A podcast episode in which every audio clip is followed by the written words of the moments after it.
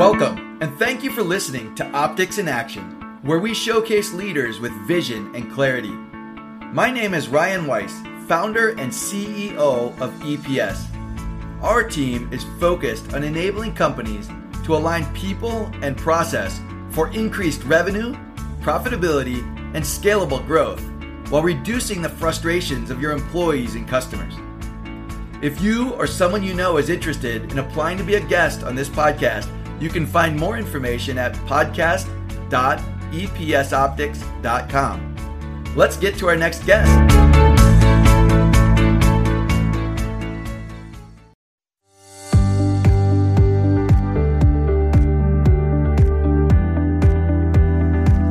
Hi, my name is Ryan Weiss, and I'm the founder of Effective Performance Strategy. And I am honored and excited to have here today Dr. John Knight. Dr. John is a rocket scientist with experience leading teams at large organizations like IBM and NASA and Corning and Thermo Fisher.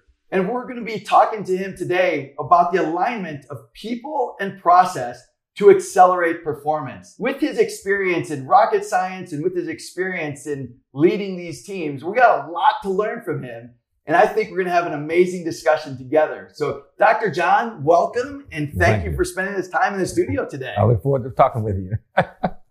Well, Dr. John, it is such a pleasure to have you. We've uh, known each other for the past several months. We've gotten to know each other kind of through the book writing process, Right. both of us writing books. Yours is about rocket science retirement. The first book I wrote is called From Orangutan to Rocket Scientist. and it was a crazy name for a book. But there's a story about an orangutan. Okay. The story about this P5 rocket. The purpose is the nose cone of your rocket ship. It's where you go and why you go there. The product or your payload sort of is the second one. That's the value that you create. The uh, people, who are the people on your rocket ship or, or on the ground crew? What's the performance of your rocket ship look like? And what's the process that enables your people to perform, to create value, and ultimately fulfill that purpose? And uh, and as you and I got to know each other, and I started thinking about this rocket ship that I've built my business around, and then I started to get to know you, Dr. John. And, uh, and I want to start by getting you to introduce yourself, Okay. talk a little bit about yourself. I understand you've got five degrees, Correct. that you're a rocket scientist, well, Correct. retired rocket scientist, and you've applied a lot of these principles as you've gone throughout life. So, um, why don't you start by introducing yourself a little bit Okay. and telling us about who you are and how you came to be a rocket scientist? So let me maybe start from the beginning. Um, grew up in a small town outside of Seattle called Bremerton, Washington.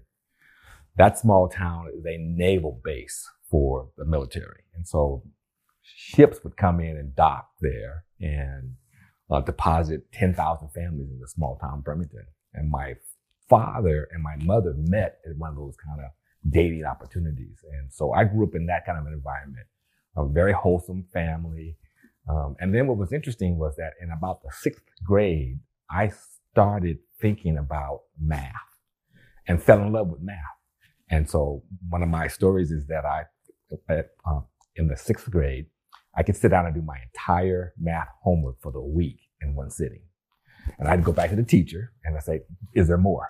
Is there more? And so That's not very common. Not many people in sixth grade are asking for more math homework. That's, that's a great start. so my mother then realized that I had this gift for, for math, and so she encouraged me and pushed me to just do well in math. And so by the time I finished high school, I had taken every math course that existed. At that time frame, you couldn't really start college until you finished high school. So I finished high school uh, and then went away to college.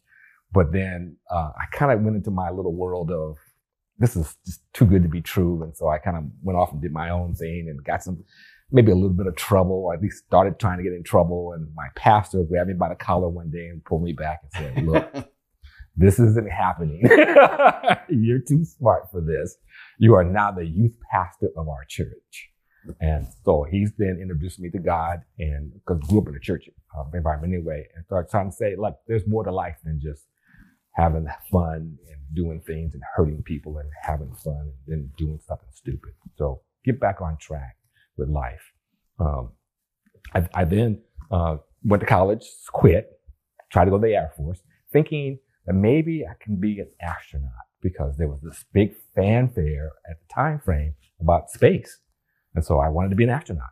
So I went back to school and I went back to school with a vengeance. I ended up with a 3.75 double major in math and physics in 1974. Now think about the environment in 1974 for an African American.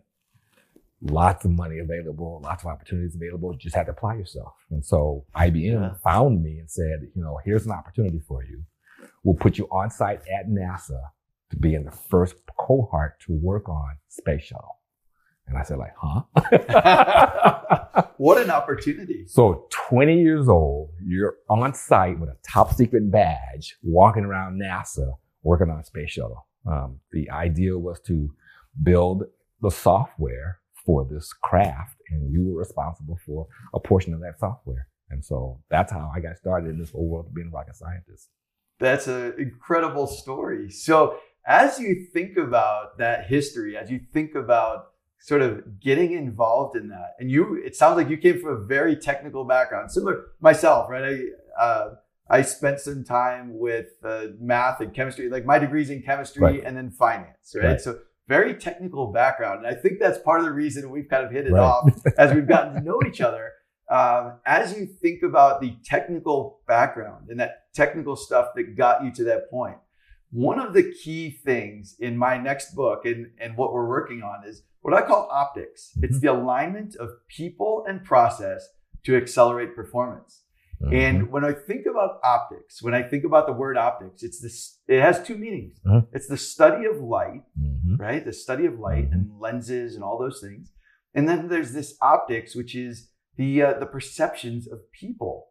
So there's mm-hmm. this people and process to accelerate performance as you think about your career as a 20 year old young man walking around NASA, walking around IBM with the IBM top secret clearance, right? You had these technical aspects, these technical elements that, that put you in that place. Mm-hmm.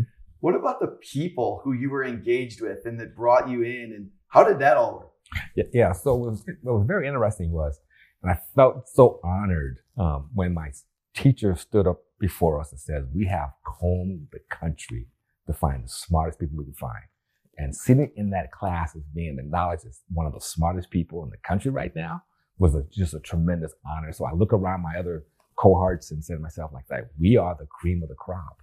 Um, and for that time frame, it was just incredible. As I look back now, what was going on in my life, I, I, I didn't really feel that necessarily that sense of all the awe that was happening around me. It was just like I was just a kid trying to do something different and be different and make a, a contribution. And so it is important to have the right people and, and IBM and NASA and all the companies around the country, McDonnell Douglas, the people in Washington, DC, were really after trying to find the best and brightest people to put in that project. Because this was something that had never been done before. And so you want to put your best foot forward in, in, terms, in, in terms of putting that together. And so when I think about even going back to businesses that I've worked for and led organizations, it has always been about trying to find the right people and put the right people in the right seats at the right time. Well, tell us a little bit about the technical part of being a rocket scientist during that time. The shuttle algorithms you yeah. told me before, oh, yeah. okay. putting yeah. 10 pounds of software into a five pound right, box. Right, right. That's, that's mind blowing in 2023. tell me about the technical yes. part, and then we'll talk about the people learnings that you had during that time. So, at that time, the thought process was we had successfully launched Apollo.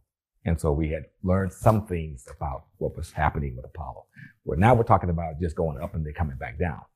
And then we had gone to the moon. And so we had learned a lot of things associated with going to the moon in, in terms of, of, the astronauts. But now we're talking about sending a rocket ship and bringing it back to Earth without having to go through that whole process of rebuilding everything from scratch.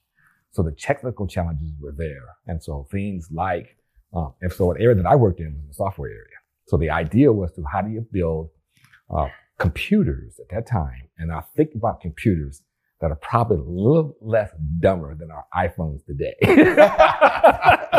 a little bit.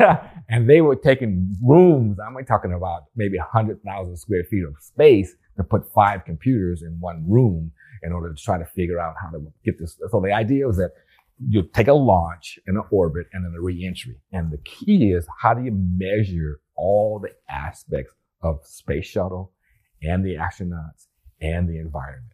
And so the challenge we had was to try to figure out what do you do and how does the software work together?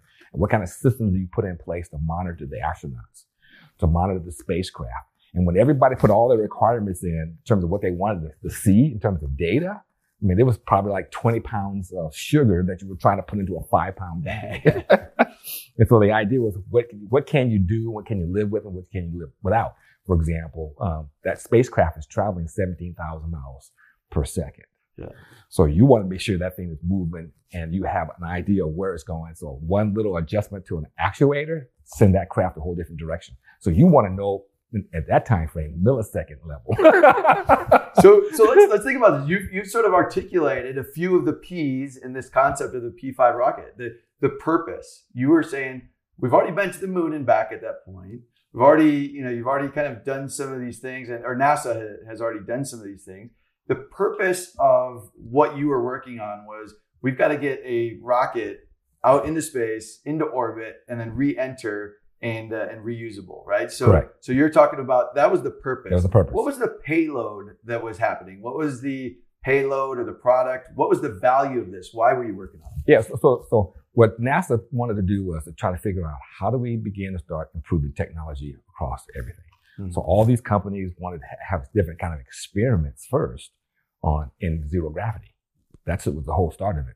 And then the thought process, well, instead of just going up and doing an experiment and coming back, why don't we just build a, a space station where we could send our experiments up there and do longer space, longer study? Because the really intent is to go, how far can we really go? Right. I mean, people want to go to Mars. they really want to go to Jupiter. They want to go all over the place, you know, but there's a lot of challenges associated with space travel. And so a space station was the first idea to take along all these experiments and send them to the space station and run these experiments on an ongoing basis. And then all of a sudden, the, the other thing was the whole militarization of the the, the, the uh, various satellites that are up there. Yeah, you know, excellent. Because you got a lot. Of, you think about there's satellites now watching everything. everything.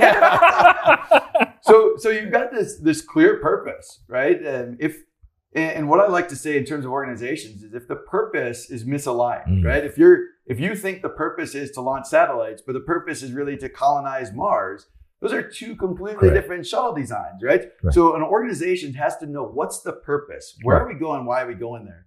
Then you got that payload. So like you said, the astronauts being able to go up, humans can humans stay in space for how long? You know, you, you needed some learnings around that.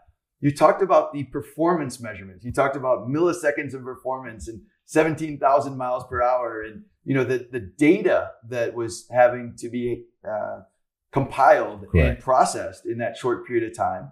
Then you had the people. So you had the ast- astronauts. Mm-hmm. You mentioned earlier about wanting to be an astronaut initially, but then becoming a, a rocket scientist instead.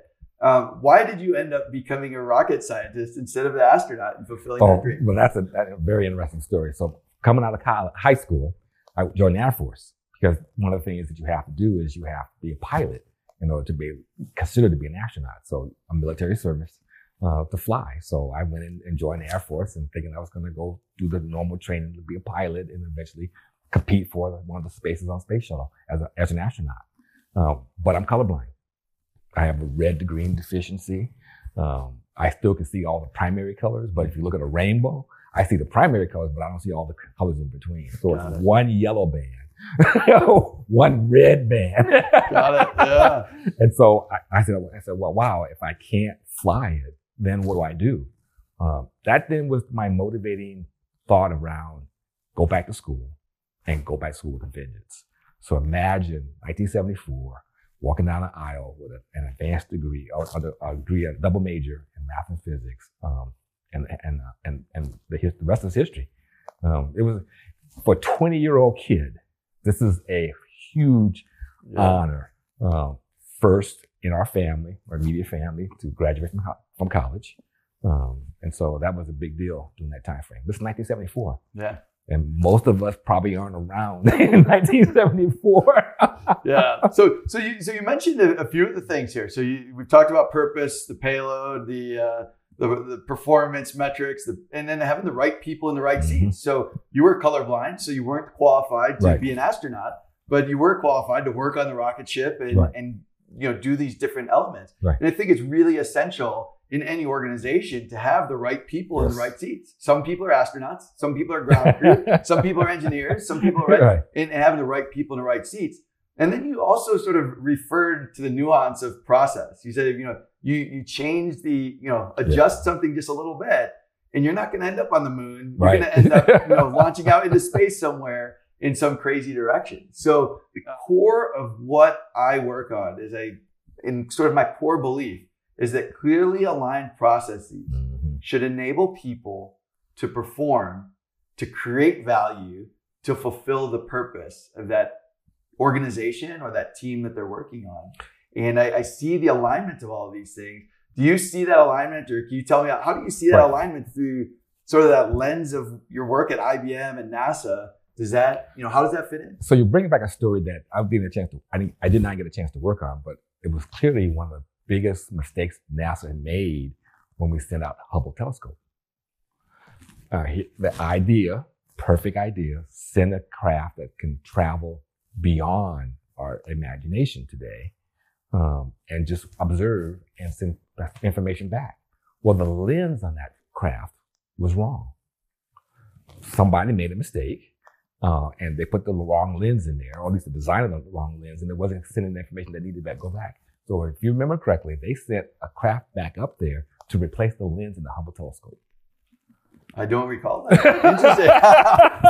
so that wasn't your mistake. that wasn't my mistake. That wasn't my mistake. But it, at that, it's, it, it goes to the point of if you make sure you have to, you might have the right purpose, but the process of getting there was misaligned. Yeah. And it cost millions to go back and redo that process to send just that lens up there and have that thing taken. And then at the same time, because you build something that's so unique and different, now you're trying to, you, and replacing the lens on Earth is one thing, but replacing that same lens in space was another thing. Wow. So there was Yeah. a lot of different kinds of things that had to take place for people to really kind of get aligned with the process and making sure they were on track with the purpose they were starting with. That's right. And so uh, that's that's the story that it, it, it just brings up so much about how important Yeah. that the process, the people, and the Performance. performance, and- yeah. all has to be aligned. all has to be aligned. has to be aligned well, Yeah. very well. Yeah. So let's uh, let's take a little bit of a step forward. So you learned all this stuff in rocket science. You were working at IBM and NASA, working on the shuttle, working on algorithms, those types of things, that technical stuff. As you moved into your career, then you started working at companies like Corning and Right.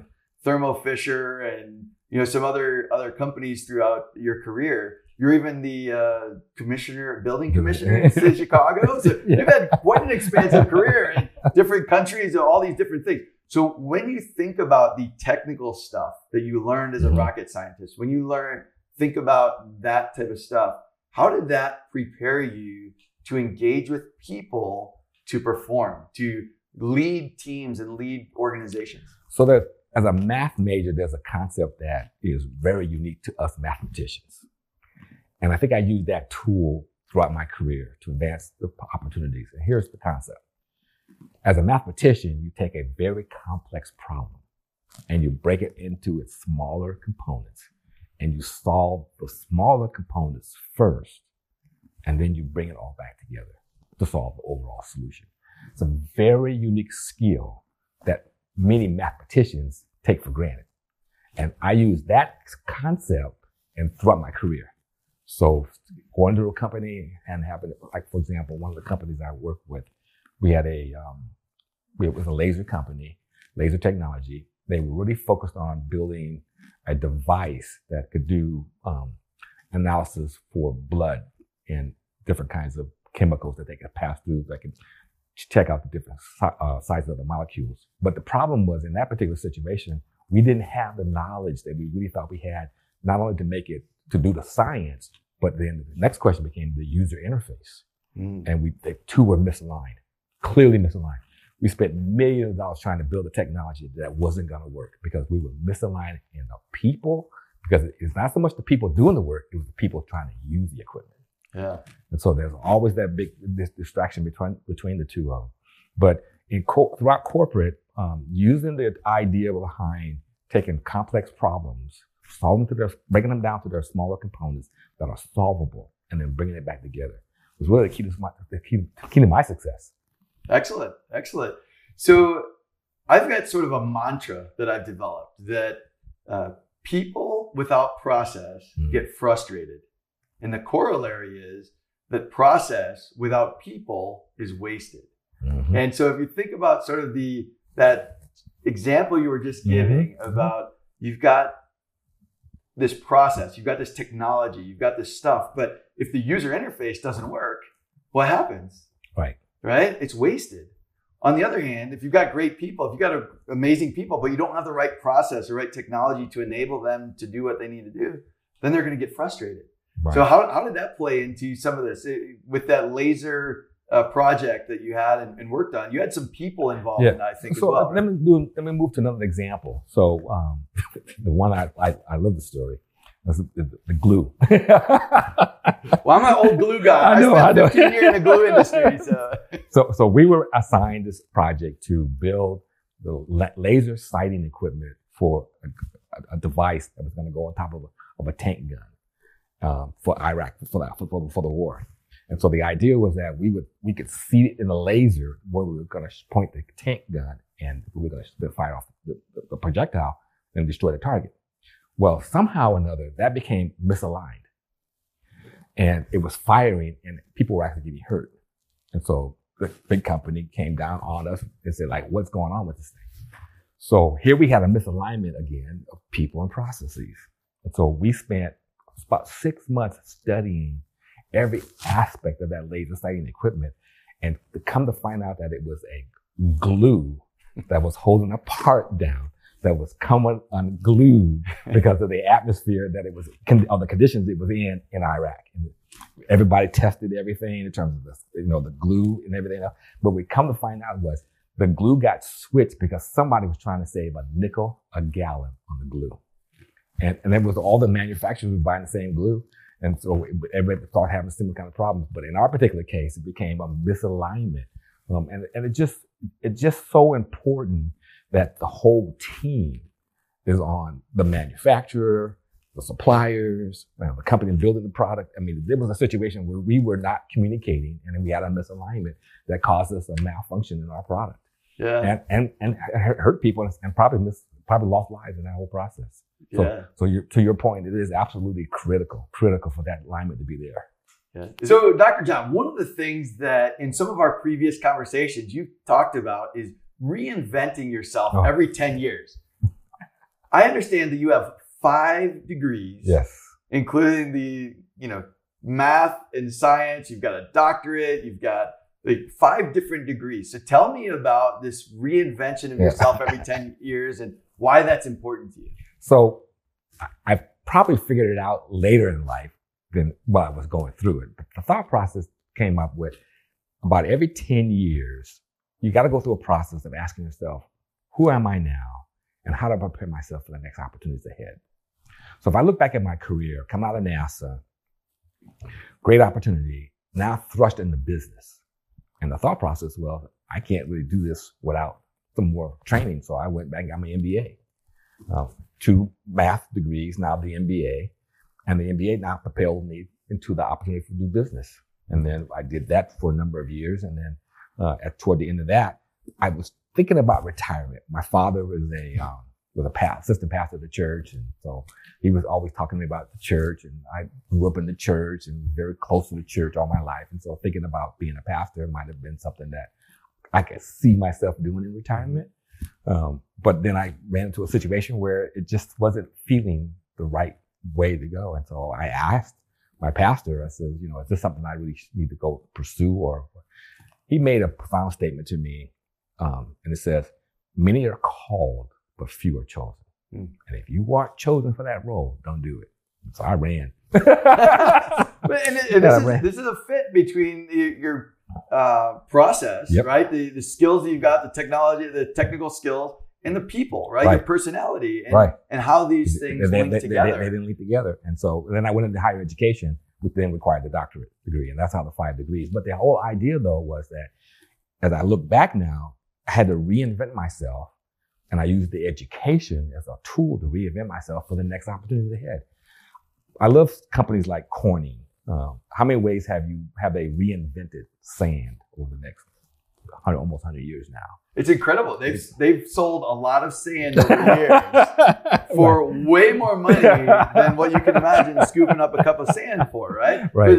You know, Right, Yes, exactly, tell, exactly. tell us about Right, that. Yeah. Exactly. And, and same thing with Quaker Oats. How many ways have they reinvented Quaker Oats? You know, you look at what we had when I was growing up as cereal and what we have today in terms of cereal that Quaker Oats is still is capitalizing the market on. And so, so the idea is that keeping yourself fresh and focused on trying to reinvent yourself. One of my other philosophies is that it's like I have this I call it the 17 year rule. Every so first 17 years, young, dumb, full of whatever you want to call it, and just doing stupid stuff. Okay, We've all been there. we've all been there. But that second 17 years is your most critical second 17 years. Because now you've got to get a chance and take your career and get it on a launch pad and keep it going forward. Because at about 34 years old, that career path will either level off, continue to upward climb, or begin to, a decline. So you want to be very, very careful that you make that next 17 years real critical. You and I were talking to your son about that same story as well. It's so critical. So at 34 years mm. old, I look back at my career and say to myself, like, whoa, vice president of this, president of this, general manager of this. So the trajectory kept going. And then you've got about 51, it changes again. Yeah. And so if you take that trajectory of your 17 years and lay on top of that a career change for yourself, because when I grew up, the, the thought process was coming along with that you're not going to be in a company for 40 years Yeah. and retire. You know, people were saying in that time frame about five to 10 years in a company, and then you're going to have to change. And if you, I look back now, that's happening. And, that, and everybody's got, unless you have your own business, that's what people are going through. And so Yeah. companies have to really got to be thinking about where their people are today and where they're gonna, and where they want them to be four or five years from now. Yeah. Because all these things are going to change and they're going to continue to change. And so that that whole understanding of how do you manage, develop, and grow people to the roles you want them in the future to be in is so critical. And unfortunately, to some degree, that's a lost art today. Yeah, yeah, and it's a big challenge. So, so all right, so you got 17, 34, 51. I think I don't, I don't want to specify your age. I'm not exactly Okay. sure what it is, but you're closer to 68 now, right? No, I'm, So- I'm I'm 71 years old. all right, old. so so even over 60. So, so that's another pivotal moment for a lot of people in their careers. Correct. And, and so seniors today, I tell them work as long as you can and save as much as you can. Because the key is not so much how much you make. And I tell people today, I don't care how much you make. It's how much can you convert that into a monthly income for the rest of your life. Because we're all going to live well beyond 2050. Um, and so if you look at these last 25 years, the world will be very different if you look at these next 25 years. Yeah, Things like we've taken for granted, Medicare, Social Security, peace around the world. A lot of things we have taken for granted are not going to be the same anymore. Yeah. So putting money to work for yourself. And that then leads me into why I started what I do now. I've launched a company called Rocket Science Retirement. Um, I've read, we're writing our second book now, um, Rocket Science Retirement, you know, guide to successful planning and launching your retirement plan. yeah. So that's the whole idea behind that. I think there's a lot of interesting stuff that we've kind of chatted about as well.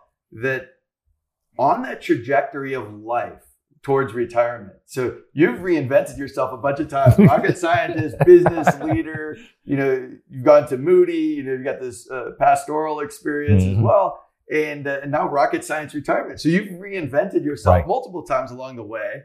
And as you think about now this new journey of helping people prepare for retirement, you've got um, the same five P's are applicable, right? The Absolutely. purpose at, at any stage of life, that purpose, where are you going and why are you going there? Why is it important to save for Mhm. retirement? Then you've got the value. What's the value of your Mhm. portfolio?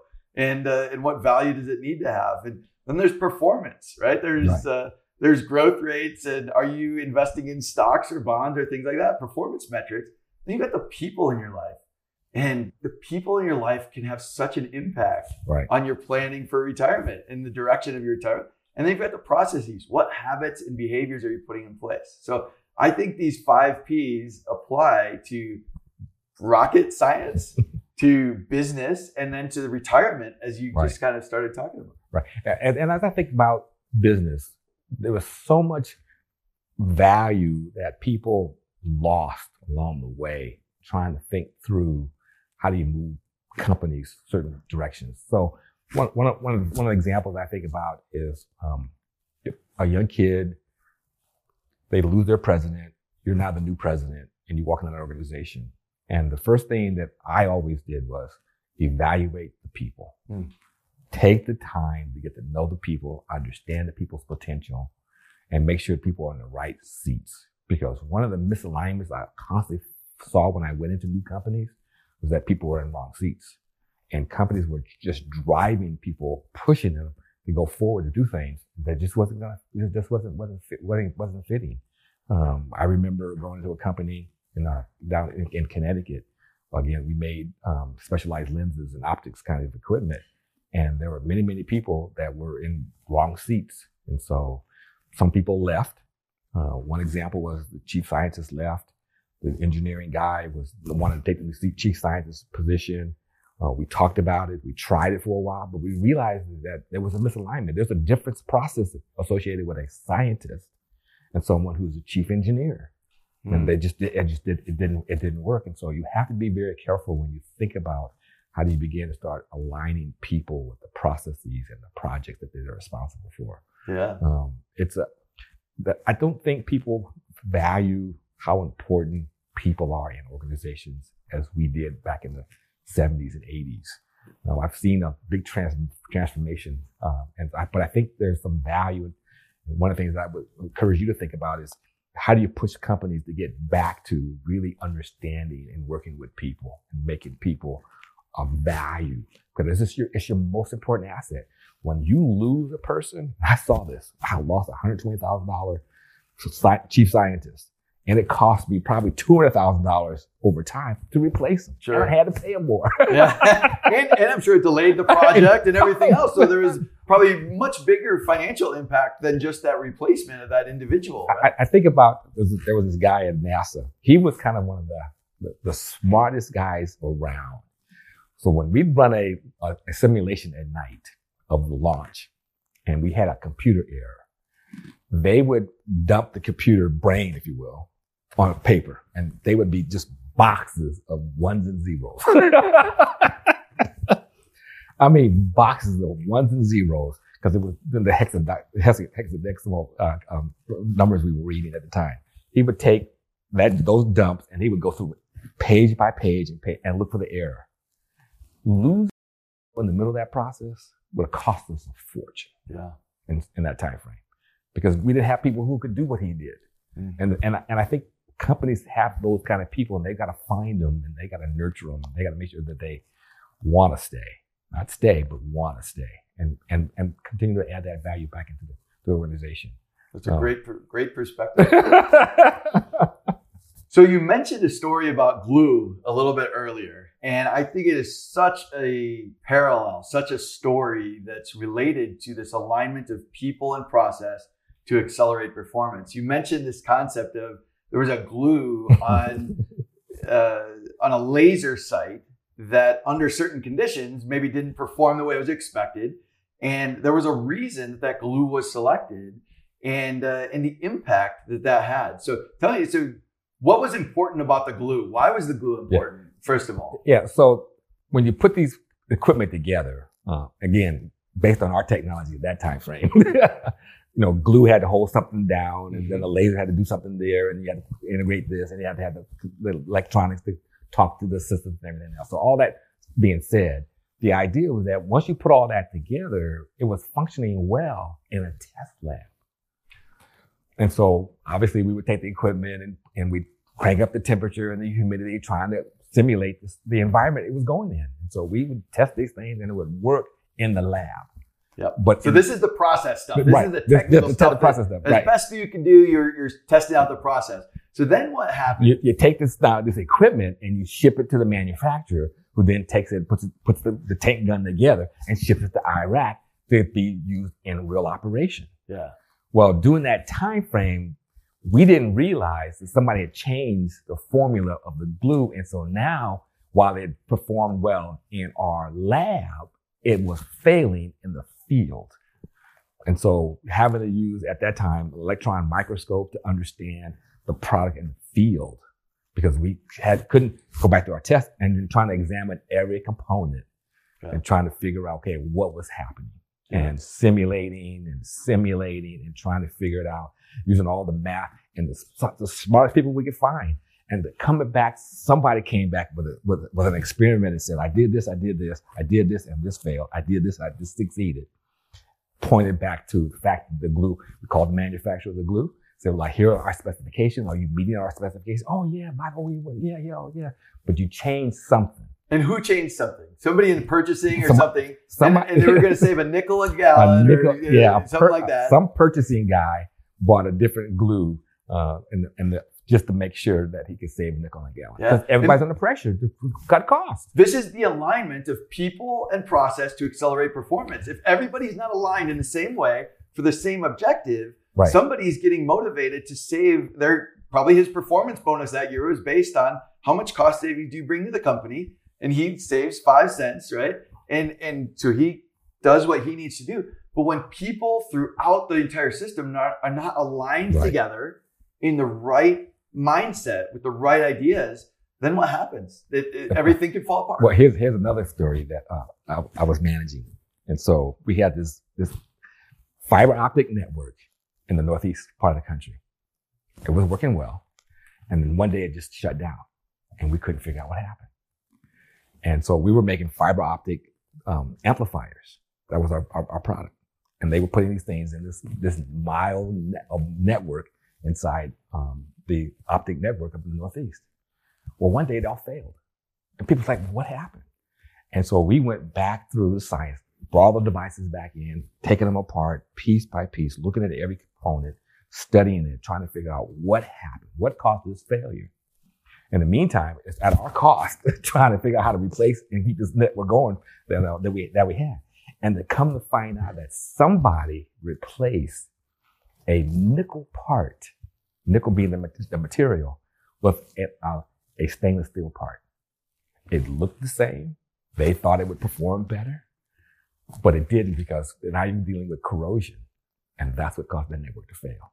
Wow. So at our cost, we had to pull up miles of fiber optic network because somebody made a decision to replace a nickel component with a, a, a, a stainless steel component that had corrosion on it. So even people with great intentions, right? Even people with great intentions can can mess up the whole system Right. if the system is not understood. Correct. If it, if everything's not understood. So so what are some of the things in your experience? How have you brought people and process together to be more successful? What have you learned from those things? What have you done in your career to bring that alignment of people and process together? Yes, I have a good example. Um, I had just gotten out of um, IBM and working for NASA. They'd gone to the phone company, so working for Ameritech, and I had got put in charge of the um, the process of trying to figure out how to improve communications and tools and technology in the small business arena. So, uh, so general manager running an organization, about twelve thousand people, um, and it was just a phenomenal, phenomenal job. Here again, young twenty something year old kid managing a billion dollar budget for a phone company. It was just Yeah. amazing. But one of the things that was interesting was that um, I realized that there was something missing in talking just to the employees. And so we were on a, we were working on a project and we were trying to figure out how to do 911 on cellular. And so what we decided was, and I decided, I said, let's do something different. Let's just not talk about the different departments inside the company, but let's invite our vendors to be a part of what we're trying to do. So I had a monthly staff meeting with my team and the vendors integrated together. And we worked as one big team. And we finally figured out how to solve a, a- a very complicated problem. People that phone down in 911 was not a big deal on landline. This is so some of the people who watch this might not even understand or think about the concept of landlines, right? My my, my son has never seen a landline to to start with. So, you know, you sort of think about this, but that that is actually a really interesting problem. I remember when cell phones were first coming out, the, the there were like um, there was some type of user agreement you had Right. to say that uh, you know I understand that this may not you know be used in a 911 situation. They may not know my Right. exact location. Right, right. Like right. that type of thing was very big Very deal real. when, Very when real. cell phones first came out because everybody was used to landlines, picking up the phone and saying, I've got an emergency, and the fire department knew exactly where to come. Now all of a sudden you have a different situation. So, so my team and the thing people I work with, that we've created some really unique time frames of technology to launch where we are today. Um, that whole 911 story, again, the 911 didn't exist for cell cell phones. So bringing that team the people together that were both internal as well as external people, and bring they came up with a solution that we figured out and found a company that got to do some triangulation work for us, found another company to do this other kind of other kind of work for us. So we were able to actually demonstrate that you could dial a 911 on a cell phone and triangulate between three different cell towers and find you within 200 feet. And that was the the start. That was the start of 911. They actually continued to refine that. The second thing we, we, we created was today we have this old geomap thing. But at that time frame, uh, one of the jobs I was in was trying to help the phone company figure out what they were going to do with 911. Hmm. Because at that time, when you dial 911, you just, an operator picked up and said, okay, no problem. Give me the address, dispatch the person out there. Well, one time they dispatched a, a what they call, we call it a paddy wagon, the big box ambulance to a parking garage where a woman was in her car having her baby. And we wanted the ambulance to get there in time to help, to help her help her out because they called 911. The garage couldn't it Uh, paddy yeah, wagon we all know cell phone signals, are always very- especially early on, they didn't work Right, very that- well. right. They Yep. couldn't get the paddy wagon through, and so we didn't have the geo mapping information to send the smaller ambulance. Same thing happened with we sent Oh, so you're saying even technically the ambulance was too big? too to get- big. Got it. you know, Yeah. same same thing would happen. Oh, what, there was a, a situation, an incident in Detroit where someone called nine one one for domestic violence that was happening next door, but next to them was a gang, a known gang house. So when the when the, when the police showed up for domestic violence with their sirens and their lights flashing, they thought they were coming to get them. Mm. They opened fire on the police officers when they would actually go into a domestic violence, the domestic disturbance. And so not knowing that information, Yeah. and so the whole geo mapping process started because we explained to people that if you're going to have a 911 infrastructure, you need to know where you're sending your people. Yeah.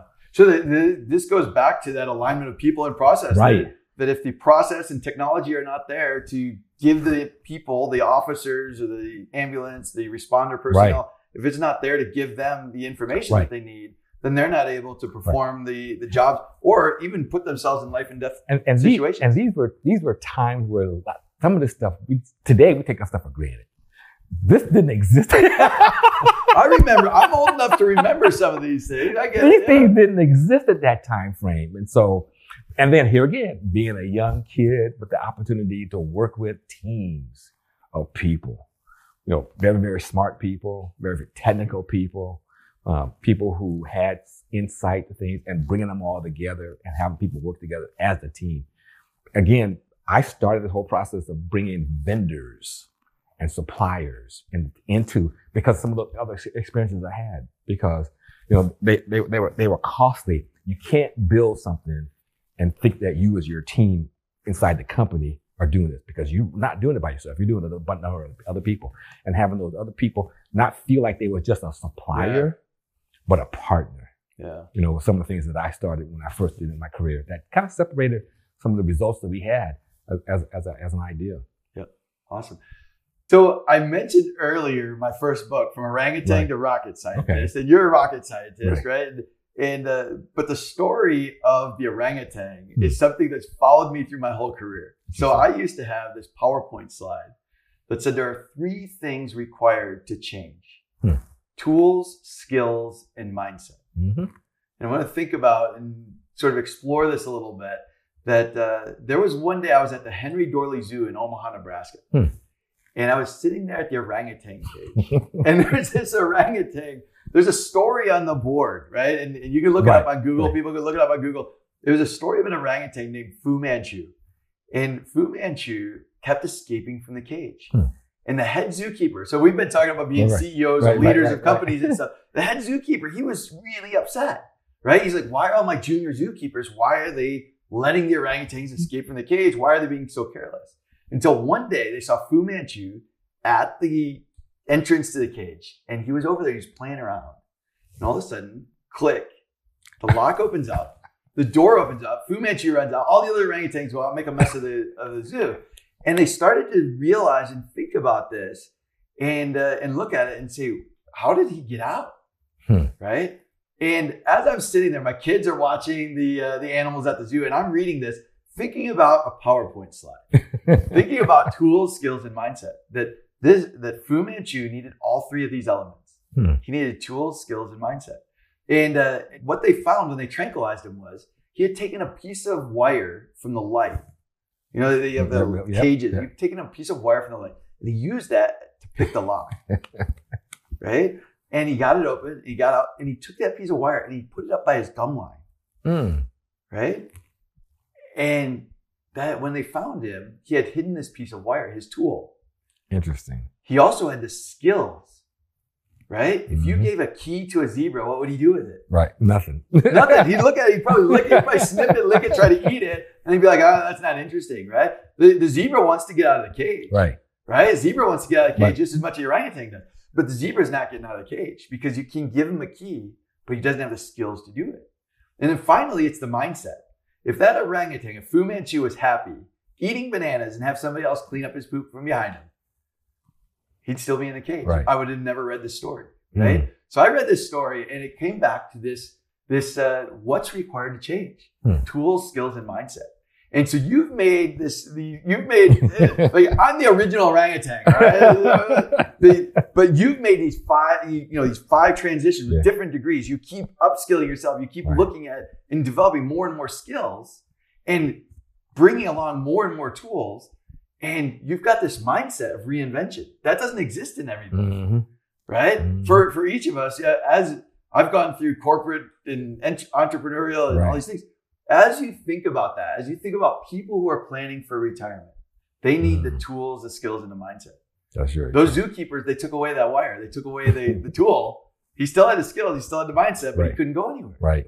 So you've made this transition where you're now helping people, rocket science retirement, right? You're helping them to go through this. What are the tools, the skills, and the mindset that people need planning for retirement? So let me describe a little bit about myself in that relationship. But you're right. It's the you need the skill and you need the tools, which I've now have put a collage of different kinds of tools to help people think through their retirement. And then you need the mindset. And people, when they start thinking about retirement, they really got to be crystal clear on what is retirement and what does that vision of retirement look like for them. I so go- they gotta have a mindset. They have gotta that have, They gotta have that top. Right. I go back and think about in in my days growing up in my early 20s and 30s and thinking about retirement and watching my parents retire and thinking that okay I'm gonna have this wonderful life of being able to quit working at 55 and go sit on my boat and just kind of enjoy life. That vision is gone. So you've learned from your experiences here. All right. So the, tell us about the that. average senior today retires with seventy thousand dollars in their four hundred one k and trying to live off of less than two thousand dollars a month on Social Security for the rest of their life. And when I started seeing people struggling with this, I started asking myself, you know, well, who, where am I in that scenario? And how do I prepare myself for retirement? Because the surprise was for me, my 61st birthday, I said, wow, it's here. I'm not ready. I'm not ready. And that scared me to death. And it got, launched me into thinking about how do I help work with my family and how do we set money aside and start thinking about it? How do we get kind of get a vision of what we are going to look like in retirement and started putting some plans in place. I, you know, I got up my license. I started working on trying to make sure I had an understanding of, and then I went through and said to myself, what I need is the right kind of tools. So I've got some software tools that I've purchased that I, that I can simulate, like we did at NASA. Yeah. I can simulate your. So you got the tools. I got you, got, the you got tools. tools available to help Right, people help people think through that think about it. Yeah. Yep. and So we got those tools, and then um, and then the other piece is is then that now I try to coach them on trying to put together a realistic mindset of what does retirement look like. Yeah. You know, my my dad taught me stay busy. So I plan to work till I'm 85, 95, 100 years old. Um, stay busy. That's the real key for, for, for people in retirement. So people have got to be thinking about how do I put those three things in place as they go through that process of retiring. And that's yeah. the challenge. And that's where I offer my opportunity. So, you know, kind of, kind of go back to my story about the ministry. My dad wanted me to go into the church and be a pastor. My senior pastor wanted me to go into the church and work with people in the church. And, but it wasn't my calling. This is my calling. Mm. Helping people think through that process of retiring yeah, I've made this not only my business, but I've also made it my ministry as well. Yeah, that's fantastic. So it's one of these things that I think there are a lot of people who dream about retirement, right? But but in order to get there, we have to put in place, we have to get some tools, right? We have mm-hmm. to understand basics of math and compound interest and things yeah. like that. Those are the tools, right, right? Right.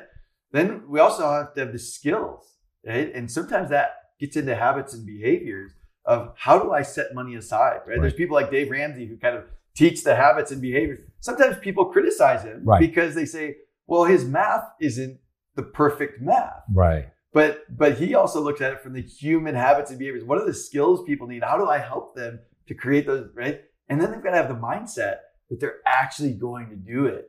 Right. Right? If any one of these pieces is missing, if people don't understand compound interest or they don't develop the right habits and behaviors, or they don't have the right, you know, sort of mindset that they're going to move forward and actually do something, then they're going to get to 65 years old and, and, and, and be in that position. Right. And so, so one of my clients came to me and said, we don't know and understand any of this stuff. And I've got this money set aside to retire. And so what do I do? And so we develop a relationship working with him through his medical plans first and then making sure that his life goals were set up and he understood where he was trying to go. And then we walked through the process of helping him understand how to put money aside and set it up for not only for this generation, but for the generation behind that and the generation behind it. Because if we go back and think about what our purpose on life is, it's to set up the next generation. I mean, that's one of the things we want to do. Mm-hmm. Your children, my children, we want them to have a better life than we, my parents did the same thing for us. They wanted us to have a better life.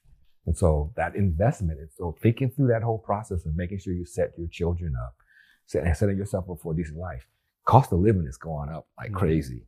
And so having the ability to be able to go to the grocery store in 2025 and then in 2050 to have the same kind of lifestyle that you had.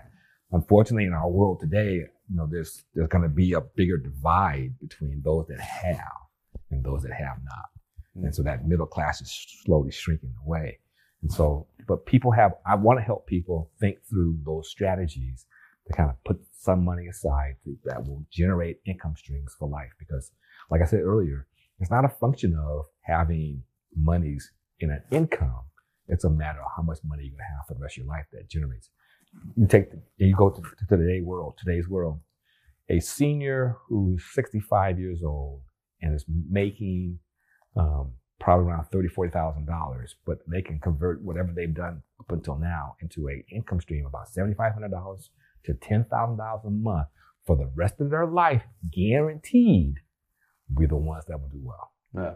That and that's a, and putting yourself in that position can be a little challenging, if, especially if you didn't start early. Um, I, lo- I love the story about uh, Colonel Sanders. You know, you know, you know, he reinvented himself a few times. A few times as well. Um, he's my he's my hero because he created uh, uh, Kentucky Fried Chicken at age 65, 66. And so uh, that that story gave me a little hope that it wasn't too late to reinvent myself one more time. one more time. Here again, you know, a degree at 62, my doctorate at 62, um, thinking about uh, what you do, what do you do with the rest of your life? Hitting COVID, like a lot of people did and I really got sick. I yeah. I, I, almost died. Wow. Um, you know, that's a whole another story. But well, I, I, I almost died, and so but but but but you have to be focused on kind of where you want to go when you start thinking about retirement. Yeah. Well, Dr. John, thank you so much for coming all the way here to Chicago, out to the studio out here to talk about rocket science retirement to talk about the alignment of people and process to accelerate performance and, uh, and have just an amazing discussion. This has been an absolute pleasure. And I'm so excited I got to meet you, to yes. chat with you for the uh, past hour or two here and learn more about your story and hopefully share a lot of this story with the world. Uh, share with right. folks who uh, can really see how you've impacted the world through the through reinventions mm-hmm. and overcoming challenges, overcoming obstacles. To be a rocket scientist, to be a uh, retirement specialist, to have so much passion for helping people. I think it's really amazing story, and I just want to thank you for spending the time today with us in the studio. And let me leave you with this departing words. I taught my daughter this, um, and it's a little cute saying that we kind of kid each other. Uh, we saw that at the funeral this weekend, and, and uh, so she made the comment about, "I'm still trying, Dad." And I said, "What did I teach you?" I said, "Trying is for others. Doing is for you." And you have to have that kind of push for yourself. I've, I've eliminated the word try in my vocabulary. I love it. And you have to have that kind of drive. You want the kind of career, you want the kind of impact you want to have on the world because we're all put here for a purpose find that purpose and deliver. I love it. Well, thank you very much for your time, Dr. John. I sincerely appreciate it. That's a wrap.